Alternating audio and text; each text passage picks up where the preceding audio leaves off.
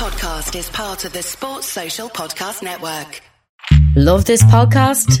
Support this show through the supporter feature from ACAST. It's up to you how much you give, and there's no regular commitment. Just hit the link in the show description to support now.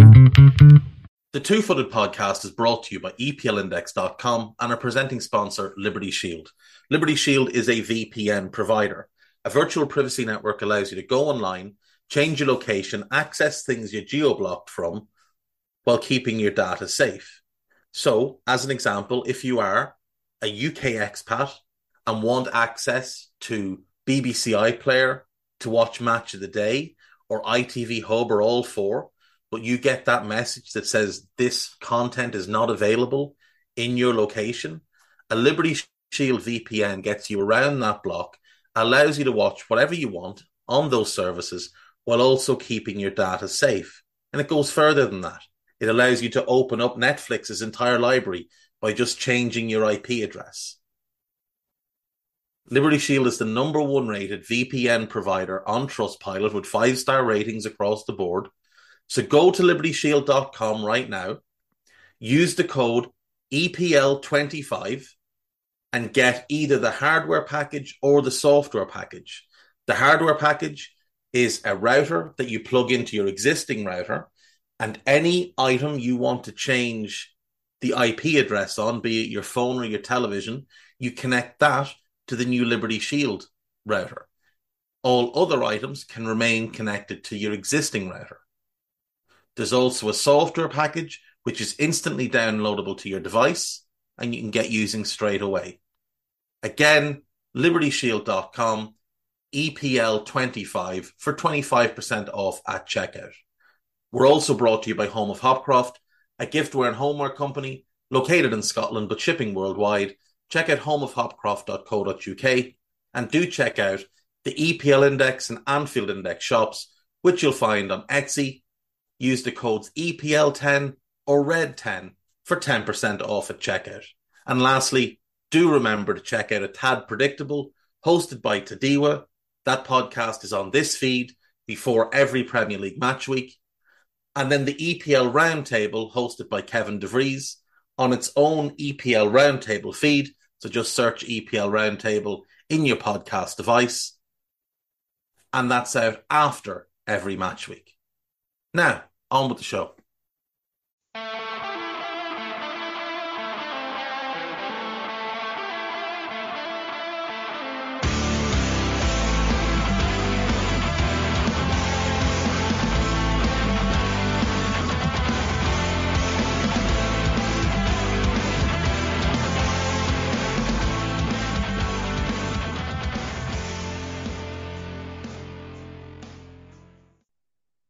Good boys and girls, two footed podcast. Today is Thursday.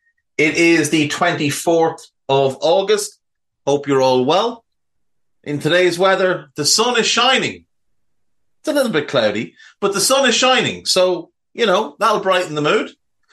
Also, brightening the mood is the return of real football. Obviously, the big six leagues are all back underway, and that's all great. And European competition is back underway in a real way. Obviously, there's been qualifier rounds going on for the last couple of weeks, but no one really cared. But now we're at the playoff round for the Champions League, Europa League, and Europa Conference League, and this will have a major impact on how these competition competitions shape up this season. So, the first leg of the playoffs took place Tuesday and Wednesday for the Champions League. Antwerp beat AEK Athens 1 0. Uh, Vincent Janssen with the only goal in that one. But Antwerp did finish with 10 men after Batali was sent off, so he'll be missing from the second leg. Um, Rakow nil, Copenhagen one. Bogdan Ra- Rakovitan, Rakovitan, I think, uh, with the own goal. So Copenhagen will go home for the second leg with a big advantage.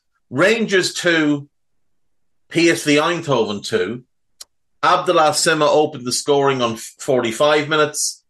Ibrahim Sangaré, who'd been at fault for the Sima goal, equalised on 61. Rabbi Matondo finished off a nice Rangers move to make it 2-1 on 76. But Luuk de Jong with what was credited as a header, but actually came off like his back um, on 80 to equalise. So PSV go home, 2-2 game in the balance. Of course, Rangers did knock them out last season. So, you know, nothing should be taken for granted with that one. Molde 2, Galatasaray 3. Ellingsen put Molde 1 up. Oliveira equalised. Then Icardi put Galatasaray 2 1 up. But Haugen equalised for Molde. And then in the last minute, Midtsjø, Fredrik Midtsjø, um, scores the winner, 93 minutes, and Galatasaray get a win. Galatasaray scoring with all three goals, or sorry, with all three shots they had on target. Then he had six shots in the game. Molde had 22 shots in the game. Six on target. So Galatasaray's goalkeeper obviously standing up well. There it is, Muslera, the Uruguayan legend. That Galatasaray team is good. There's a lot of good players in it, and there's more very good players to come into that team. I mean, Wilf Zaha didn't play for them last night. Uh, Demirbay was on the bench. Tete was on the bench. There's there's definite reason for Galatasaray fans to be quite excited about this season. Uh, Braga 2, Panathinaikos 1.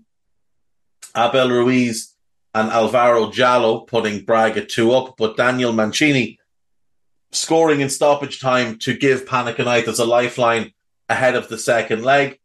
Uh, Maccabi Haifa, Haifa, Maccabi Haifa nil, Young Boys nil in the final game there. So that one goes to the second leg, nice and balanced. All of these, to be fair, still everything to play for.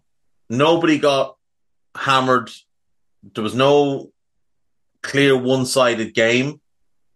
You would give Copenhagen a good advantage going home with a 1 0 lead. AEK versus Antwerp could go any anyway, really. Same with Rangers PSV. I would give Galatasaray a strong advantage as well, going home to their stadium with their fans and that atmosphere with a lead. Um, Braga Panathinaikos could go either way, and then obviously same with Maccabi versus Young Boys. It would be quite cool if we got two Greek teams uh, into the into the group stage. Um, give me one second.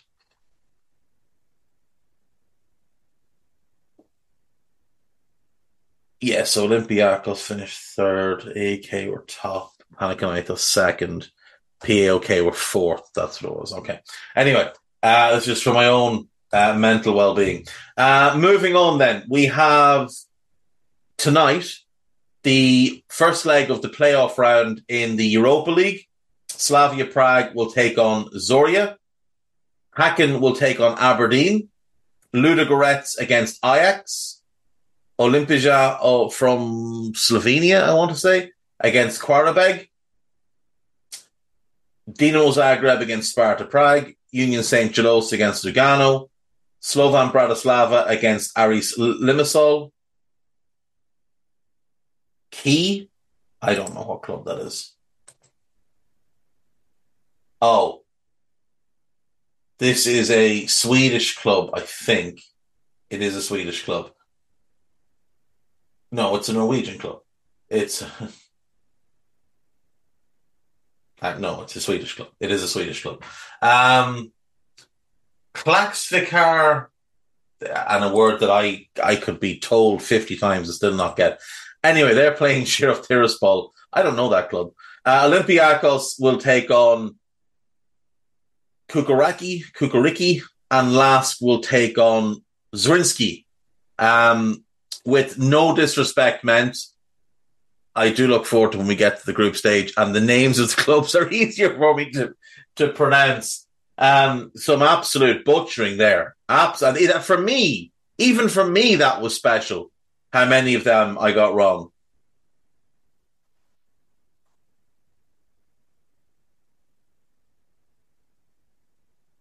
No, they're Norwegian. I'm an idiot. They're Norwegian. That club um, that I couldn't pronounce the second word of, couldn't pronounce the first word of either, and had never heard of them. They are Norwegian. They are Norwegian. Um, in the Europa Conference League, here's more teams whose names I won't be able to pronounce. We have loads of games tonight. Uh, we did have two last night. Spartak Trnava, Tur- Trnava, Tur- Spartak Trnava uh, beat Dnipro from Ukraine. Uh, oh, sorry, they didn't beat them. They drew 1 1. Dnipro had a man sent off. Hibernian nil, Aston Villa 5 is a result of note from a Premier League point of view.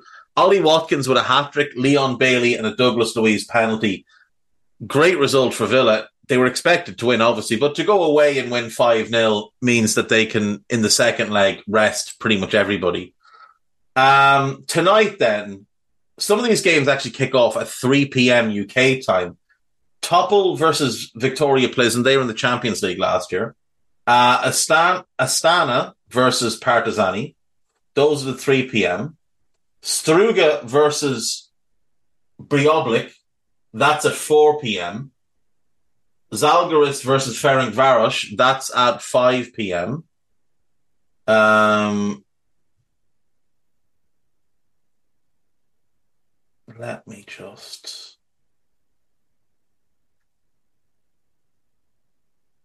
Yeah, yeah. Um, will take on Partizan Belgrade.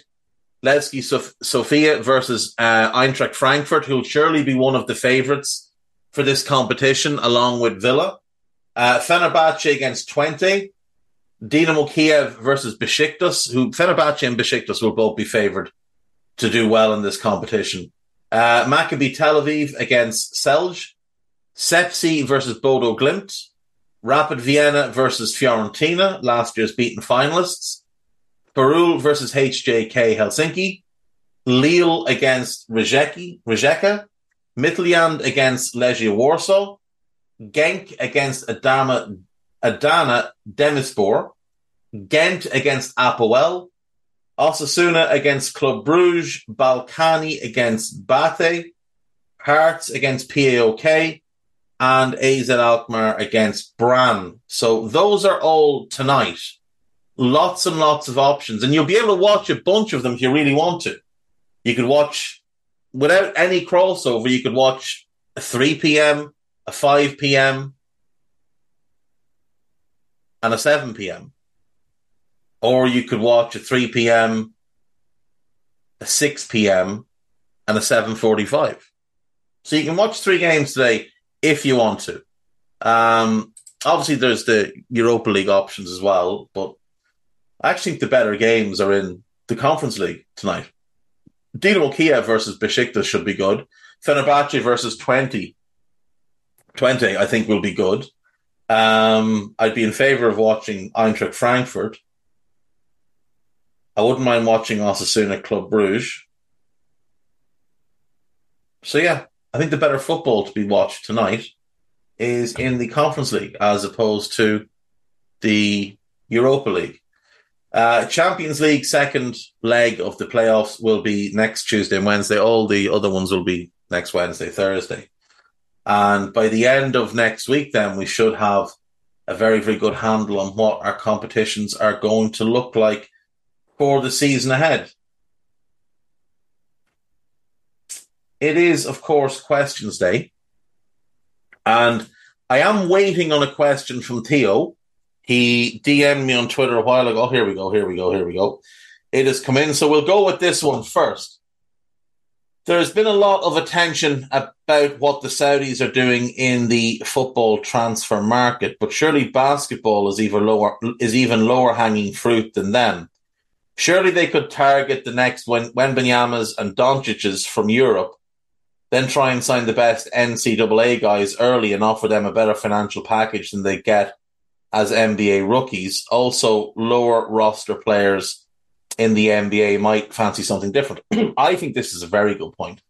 So, for those that follow the NBA, the latest collective bargaining agreement is really going to hurt those sort of middle tier players. So, the top level players will continue to make obscene amounts of money. and even more money. But it's going to mean that there's less money for the middle tier. So those contracts that you'd often see that are somewhere between 12 and 18 million a year, they're going to start to vanish and you're going to have more 40 million and more 4 million contracts. So I do wonder if a lot of those guys who previously would have been expected to earn, you know, 16, 17 million a year and now all of a sudden are signing for 4 million, someone like, I don't know if he'd have gotten 16, 17, but Seth Curry should have been getting 10 to 12 million this year for what he can do as a shooter off the bench. That kind of value should be 10 to 12 million a year. He signed for four million for this season. And there's a lot of other players that will be in his boat when their contracts come up or they're already in that boat. And those type of players, I wouldn't be surprised if the Saudis start to make a real play at it. The elite will always want to play in the NBA because it will always be the highest level of competition. Because, yes, the Saudis can offer them more money as players, but can they offer them the same business opportunities? Like, look at LeBron James. He's made probably four to five hundred million dollars as a basketball player, but he's made six to seven hundred million dollars aside from that for endorsements and business opportunities. So, would those same opportunities exist to him in like and real opportunities, not like we'll pretend this is a real thing and we'll just give you a ball of money, real opportunities to grow his brand, would those things exist for LeBron or whoever in Saudi? And look, maybe they'd make up for it by just throwing endless amounts of cash after him. But I don't think I don't think basketball would be as popular in Saudi Arabia as football is. And again, I stand to be corrected on that. And if I am wrong, I do apologize, but I don't think it is as popular. Now, I know basketball is very much growing in the Middle East. Uh, Team USA just had their preparation camp, their second preparation camp, played a little mini tournament in Abu Dhabi, and there was a lot of interest in the team there. They're, they're now going to Manila for the World Cup. Um, so it is growing in the Middle East, but not to the extent that football has grown. And football has been popular in the Middle East since God was a God was a Gosson like it just has been. Football has been more globally pro- um, prosperous than basketball, even though basketball is probably the second most popular sport in the world. I would have more concern if it was China, to be honest. If they were willing to throw around the same type of money, I'd have a bit more concern because I think basketball in China is enormous and I think you could convince more players to move there. I don't know about the, the elite level players going to Saudi. I could certainly see certain players who, you know, weren't going to be lottery picks in the draft. I could see them preferring to go to Saudi. I could see players taking the Saudi route instead of going to the NCAA and instead of going to like the G League you know, a lot of those players they go to Australia or they do go to Europe or whatever. I could see players doing that, but I think they'd only do it for a year or two years. Um, as for the best players in Europe, your Wembanyama's, your Jokic's, your Giannis's, your Luka's, these guys got, these guys grew up dreaming of the NBA. They didn't grow up dreaming of Saudi Arabia, and I do think that matters. Now, later in their careers, I think again it, they, they could do similar to what they're doing with football, where players say like a James Harden, he's out of contract next summer. He'll be a free agent, and as things stand, it doesn't look like there'll be huge interest in him. He's the type of player I could see the Saudis making a play for, and I think if you've got players like him and Russell Westbrook and John Wall, big name players who are past their best, plus then those middle of the road type of players and a bunch of young players who aren't the elite of the elite, but are certainly good players. I think that's how the Saudis could build a league. And it would only take getting, you know, Harden, Westbrook, Wall to give it some legitimacy. If they could pluck the odd mega talent from high school or from Europe, if they just found some kid that just thought, you know what, I'm just going to grab this money while it's there, then that would obviously be a huge boost to it. But I don't think we'd see a huge swarm of young players making that move. Like if you take the best young players in the game right now in football, so let's just say who's at a contract soon that's a really good,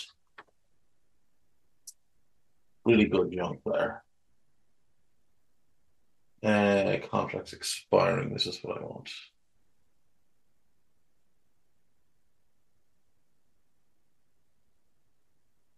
Contract expiring in 2024.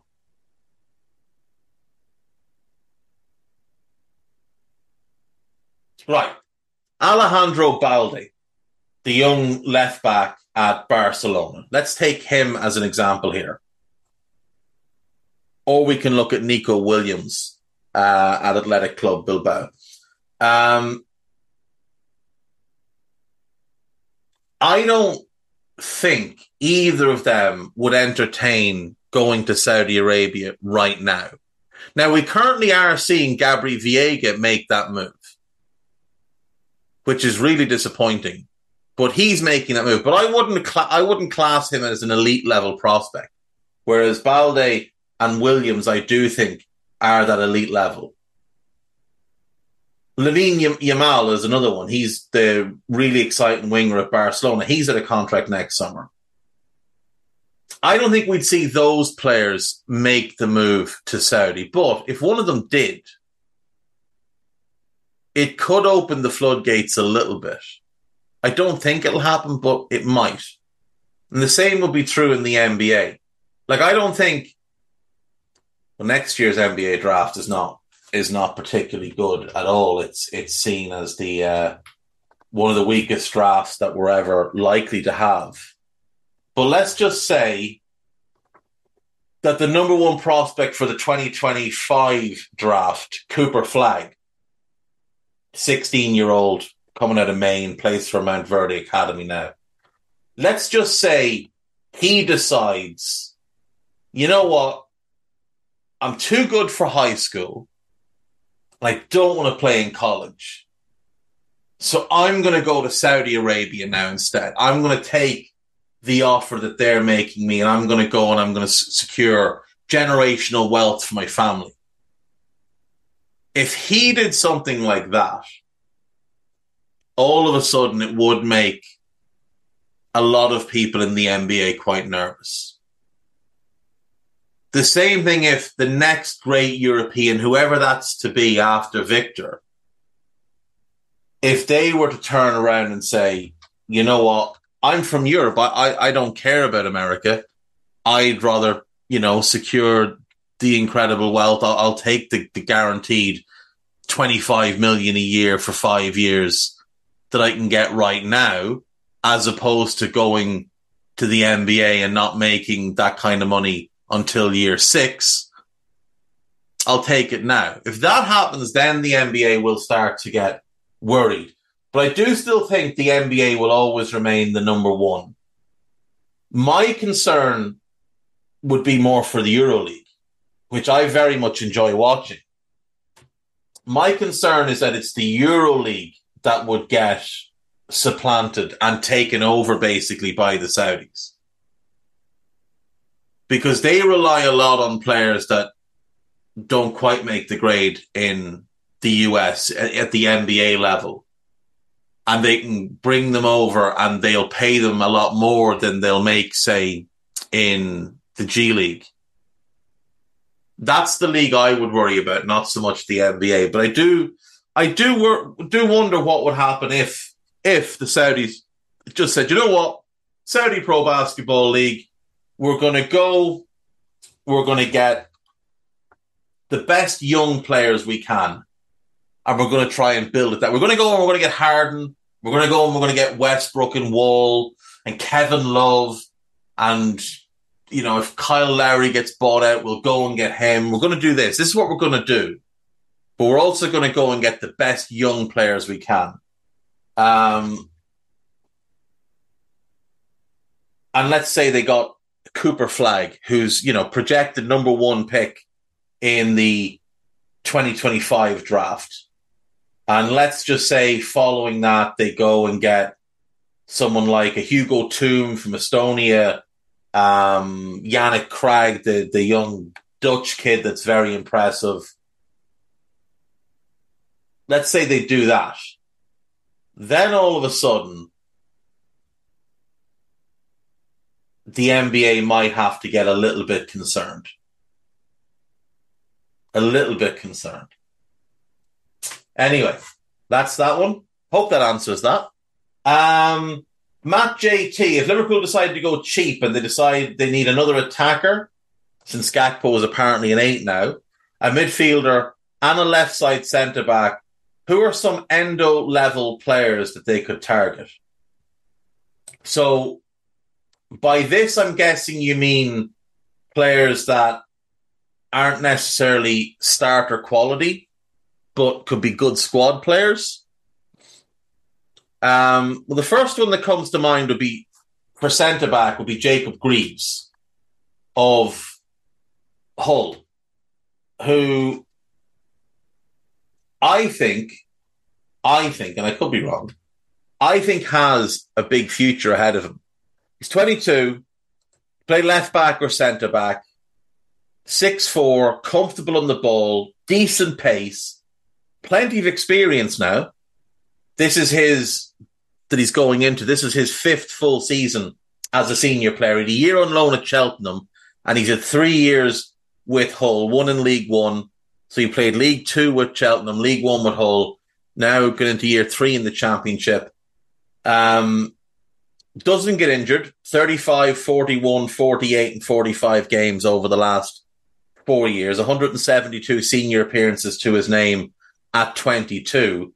Um, so he would be one option for that role. And the other one would be a bit more of a flyer because I think this player is a little bit more error prone and he is a little bit older. But I do still quite like Pascal Struijk of Leeds. But I would probably go for Greaves. I would probably go for Greaves. Um, in the midfield, then, I mean, Amrabat's a better player than than Endo, but he's younger. But I would still view him as a backup. I wouldn't view him as being um, sort of starter quality. So could could Amrabat be be an answer there? Um, maybe not. Maybe he's too high, or oh, too high caliber for what we're looking for here. So let me think. Um, Nicholas Dominguez of Bologna. Now, I think he's a very good player, and I think he he's got potential to be very, very useful. Wouldn't wouldn't have him as a starter for Liverpool, but again, I think he'd be a good squad player. More central midfield than defensive midfield, but can do both roles.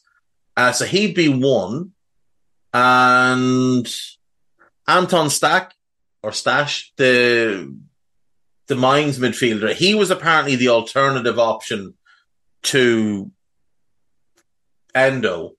Uh, so I'll go with one of those two. I'll go. You know? I'll just go with Nicholas Dominguez. I'll go with Nicholas Dominguez as my as my midfield option, and then a forward. Again, you're looking for a squad player, not someone that can come in and start, not someone that's likely to become a starter. Um.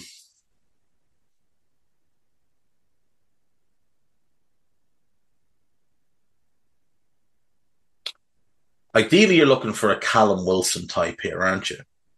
Do you know what? I'll go Lucas Ocampos of Sevilla. Uh, 29 years of age, can play either side, can play through the middle, hard working, really good in the air because he's a six-four winger.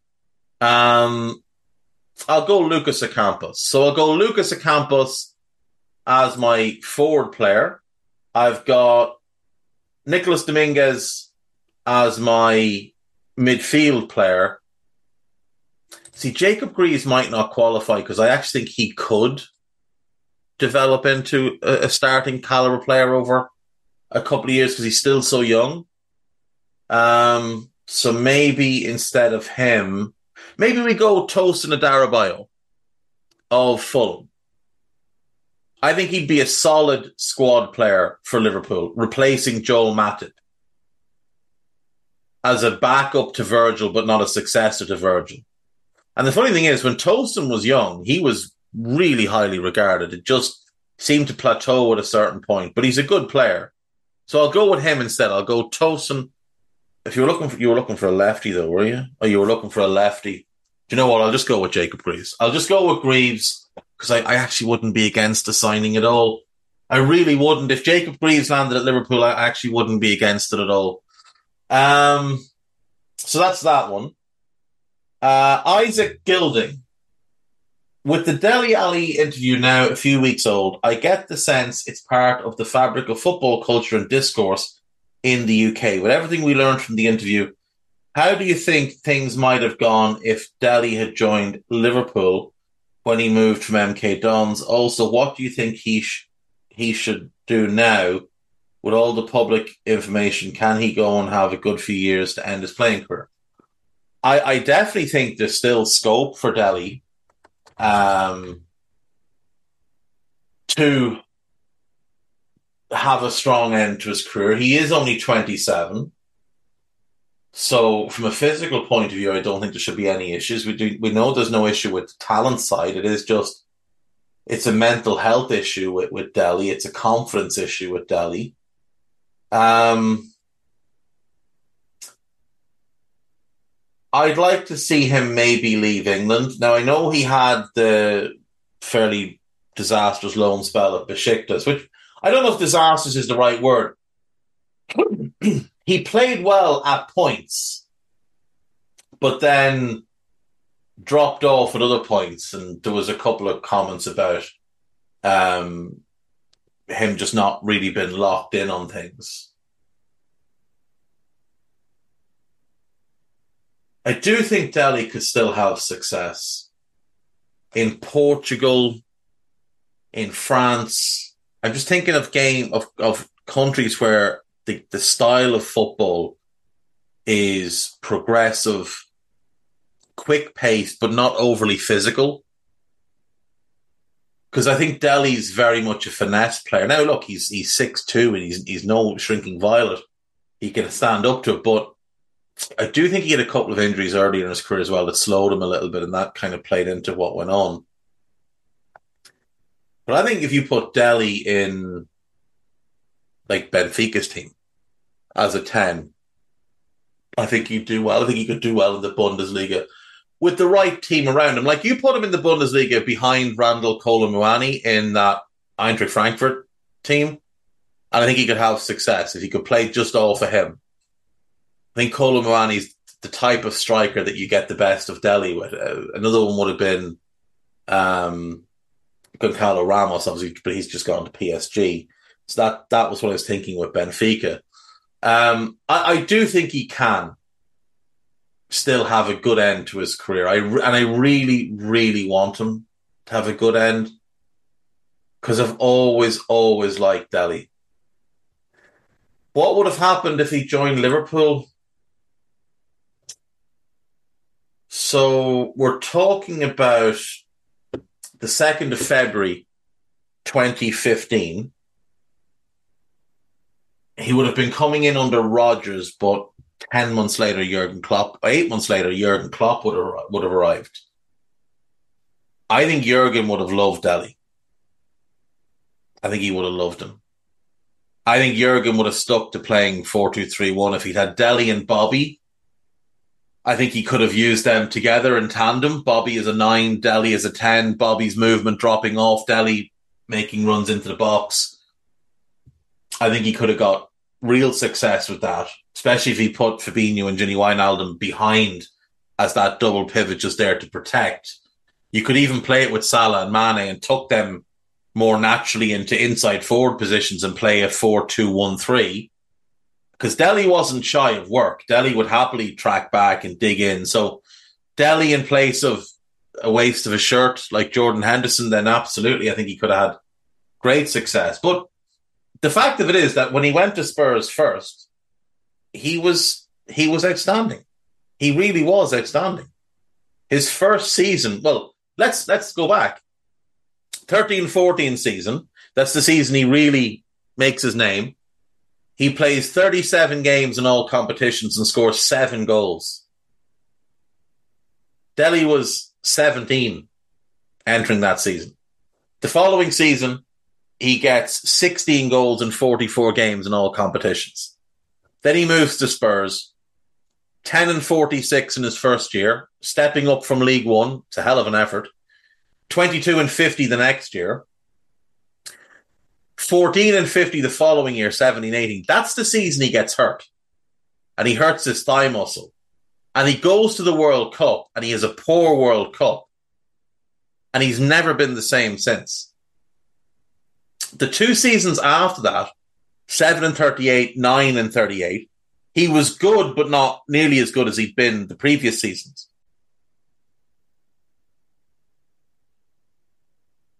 But there has now been three seasons where it has just been an unmitigated disaster for him. The 2021 season, obviously, the, the falling out with Mourinho. 21 22, that's when he moves to Everton midway through the season, plays 29 games, and doesn't score for Everton, but scores two for Spurs. And then last season.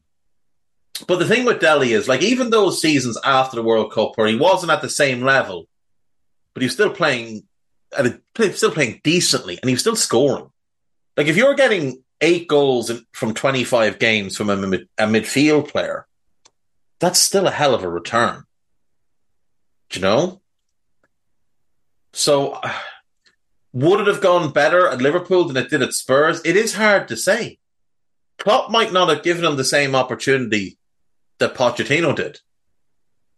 Liverpool might have loaned him out for that 15 16 season, and then maybe he never gets a chance at Liverpool. Maybe he ends up moving on. The loan might have gone badly. You don't know. I, I, I kind of feel like kind of feel like the best thing that could have happened to Dele was in the summer of 2018 if he missed the World Cup and just rested that injury because he then carried that the following season as well. And I do wonder if in the summer of 2019, the best thing might have been for him to move abroad because so much of what happened to Dele is the people that just won't leave him alone. That, that horrendous family who have no claim on him because they basically abandoned him. Um, I feel like if those people were not able to get to him the way they are now, I, I do think it could have had a huge effect. Um, AMK two eight eight nine. A few questions in, in relation to boots and fitness. What are your thoughts on Harry Kane's lifetime contract contract with Skechers, as well as Skechers attempting to be a part of the football world? We kind of knew this was coming when they started doing the ads for the runners and hiring ex footballers to do it. That they were starting to test the waters with the, the football community. Um, I don't, I don't really have an issue with Kane uh, signing on. I just hope that this isn't like when Grant Hill signed a big contract with Fila rather than going with Nike or Adidas, and he ended up getting runners that were maybe not quite the same caliber of what he should have had, and it ended up causing him some injury problems, and it ruined his career ultimately.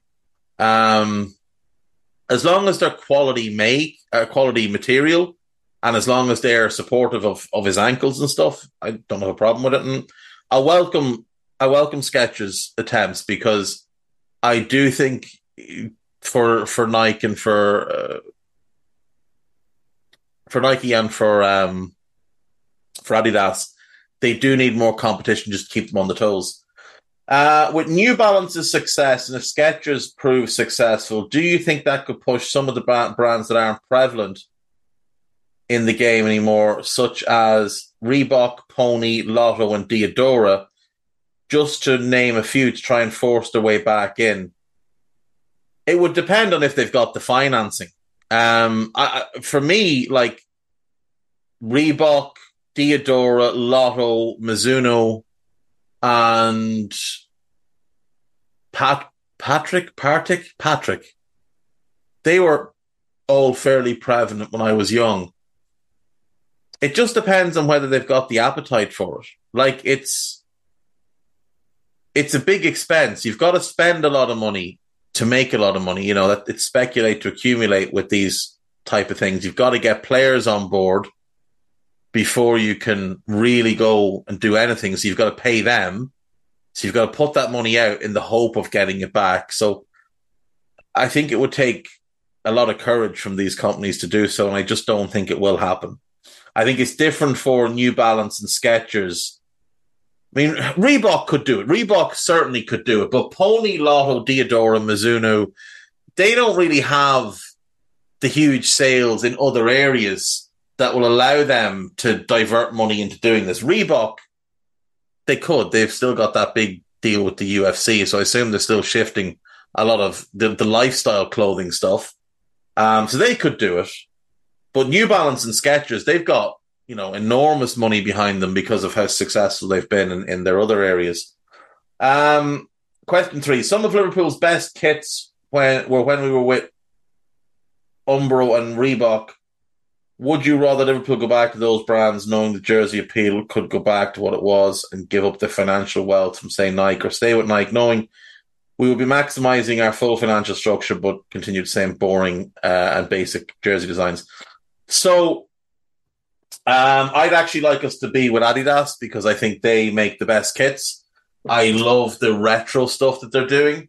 Um, I think Nike Nike are incredibly lazy with their designs. I, I, don't know that they have any actual designers on staff. I, I don't know whether this is the best deal Liverpool could have gotten from a commercial point of view. Uh, that's not for me to say. But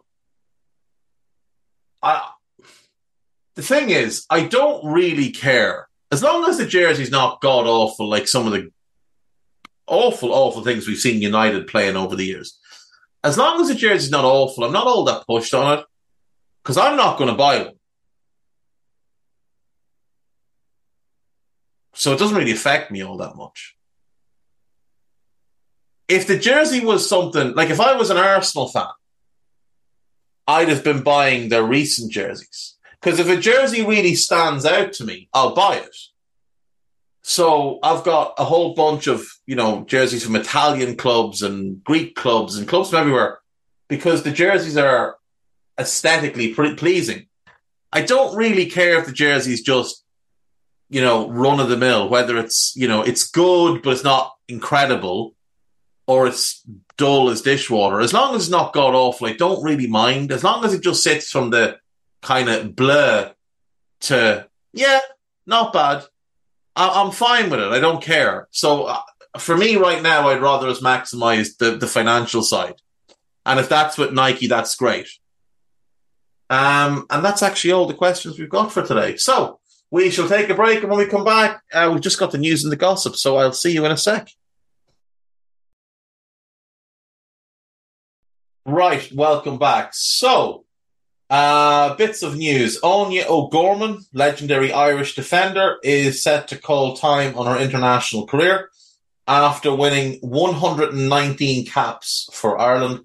She will continue to play at club level for Shamrock Rovers and is going to pursue her coaching badges. The fact that she got to play at a World Cup is is a perfect end to a great international career. So best of luck with everything there. Uh, Gonzalo Montiel the Argentine World Cup winning right back who scored the decisive penalty in the shootout over France, has joined Nottingham Forest on a season long loan with an option to make the deal permanent. Um, I think this is a really good signing. I think he's a very, very good right back. I really do. Now, I do think they had a bigger need for a left back, but I wonder if they're going to use Neco Williams as their left back. Because Neco's more comfortable, I think, on the left cutting inside than he is on the right going outside because he's not the quickest. He's not slow by any means, but he's not got that lightning burst. And I do think he likes coming infield off the off the left a bit more. That's where he's had his best games for the Welsh national team, is as a left wing back. So I wonder if that's the plan here. Montiel on the right and Neco on the left. One to keep an eye on. Um, Lionel Messi has decided he would like more silverware. So having just won one cup last week, the league, the league's cup, uh, Messi is heading for a second final. So Inter Miami came back from 2 0 down to reach the final of the Open Cup, US Open Cup. Um, this is apparently America's oldest and most prestigious knockout football competition, dating back to 1913. And Miami will host Houston Dynamo in the final. So Inter Miami played Cincinnati, 2 0 down, came back 3 3, beat them on penalties. Uh, Houston Dynamo beat Real Salt Lake 3 1 after extra time. So this is very exciting for Messi. Very, very exciting. If he can get two bits of silverware basically within a month and a half of joining, that's fantastic. And he's playing tremendously well. So it's fun. It, look, I know it's not the same as him being in Europe, but it's still fun. And he seems to be really enjoying himself. So I'm, I'm, I'm good with this. Uh, Manchester City have had a 47 million pound offer for Matheus Nunes of Wolves rejected but City are expected to return with another offer. Uh, he's a player that Pep Guardiola has talked about before about how highly he rates him. So wouldn't be at all surprised to see him end up at City. Um, what else do we have? Uh, Lewis Hall has completed his move from Chelsea to Newcastle. I think that's a mistake by by the Toon or by by by Chelsea, I should say. Uh, Hannes Delcroix has joined Burnley from Anderlecht. Vincent Kompany does love himself uh, a foray into the Belgian market. This guy has one cap for the national team. He is a central defender. Kompany will know him from when he was at Anderlecht as both player and then manager. Um, yeah, I mean, look, they needed a centre back. They needed another one in, so they've gotten one. So we'll see how it goes. Uh, Konstantinos Mavropanos has made his move to West Ham permanent. I think that's a good signing. And Aston Villa have sold Aaron Ramsey to Burnley for 12 million with a buyback. I don't like the move because I think he's that talented. You should be keeping him and making him a part of your squad this year. And I, I, I don't like the fact that they're also sending Cameron Archer out on a similar type of deal, a permanent deal with a buyback, 18 million uh, for him to go to Sheffield United. Villa will have a buyback. For me, Villa had four real blue collar prospects Jacob Ramsey, Aaron Ramsey, Carney Chukwuemeka, and Cameron Archer. And now Archer's going, one Ramsey's gone, Chukwuemeka's gone. There's only Jacob Ramsey left. And those those four should have been part of the next really, really good Villa team, and instead only one of them is likely to be because how often do we see players get bought back? I mean, look at Douglas Luiz, for example. The reason he's at Villa is because City decided not to trigger the buyback and just left him there.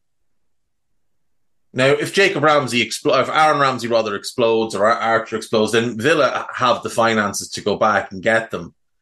But if they don't, let's just say they go there and they don't work out. That doesn't mean they wouldn't have worked at Villa. This is the thing that people don't often get just because a player doesn't do well, let's take an example of a recent move, Timo Werner. Just because he didn't work at Chelsea doesn't mean he wouldn't have worked somewhere else. You know? just because Darwin Nunes went to Liverpool last season and didn't score 40 goals doesn't mean he wouldn't have scored 40 at City or Arsenal.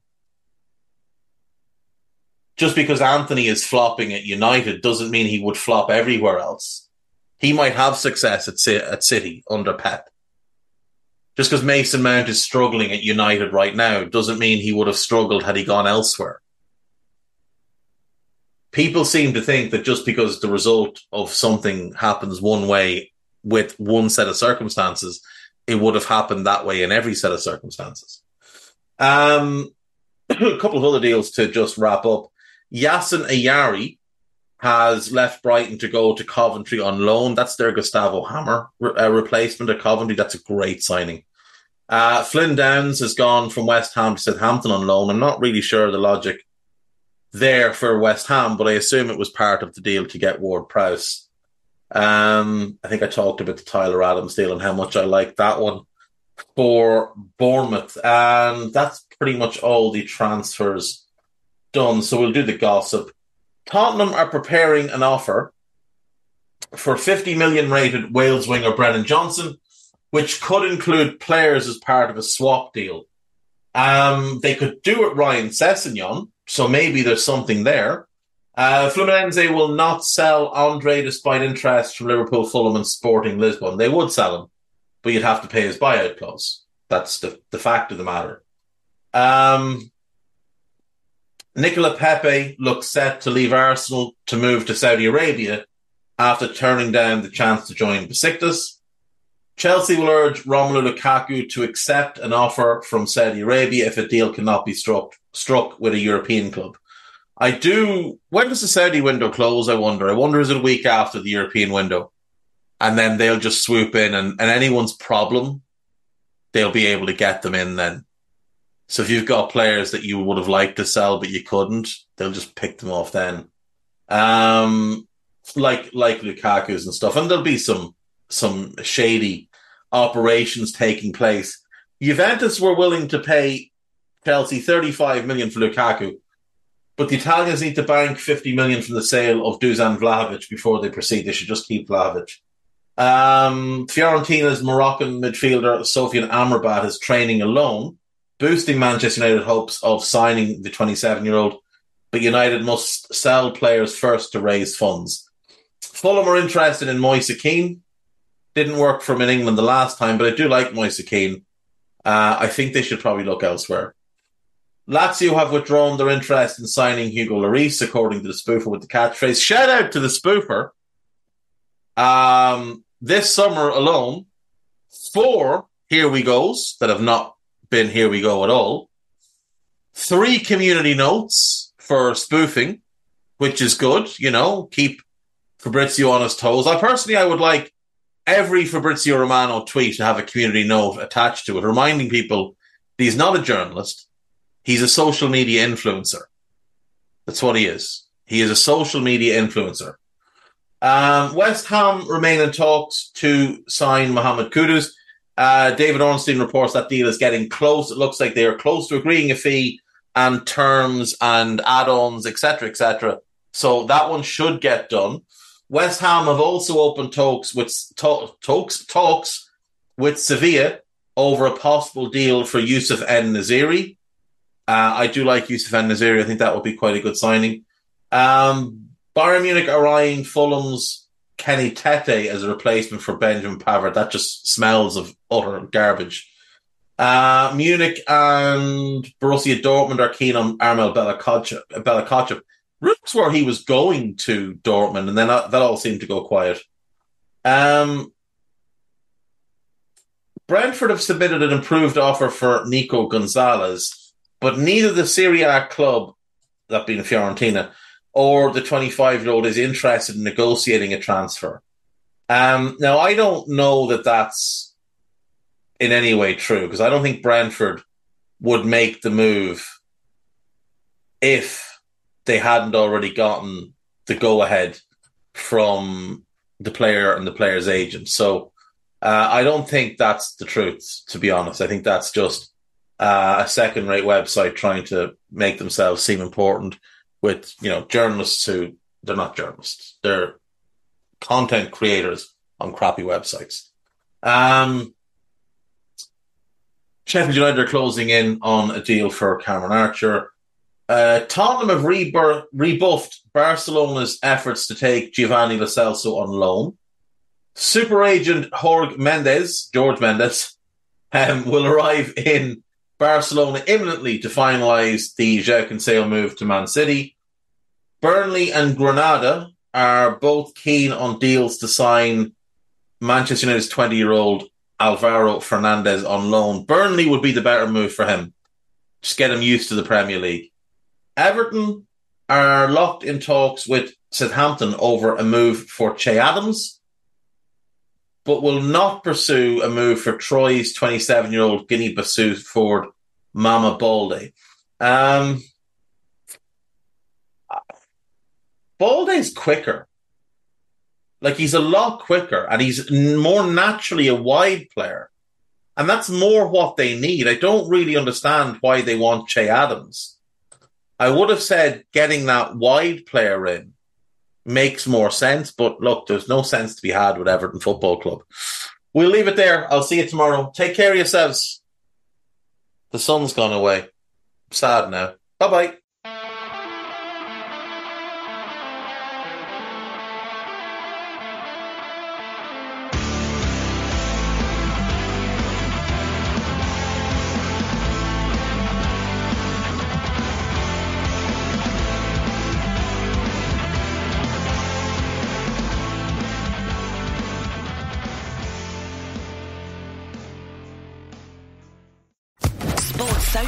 Podcast Network.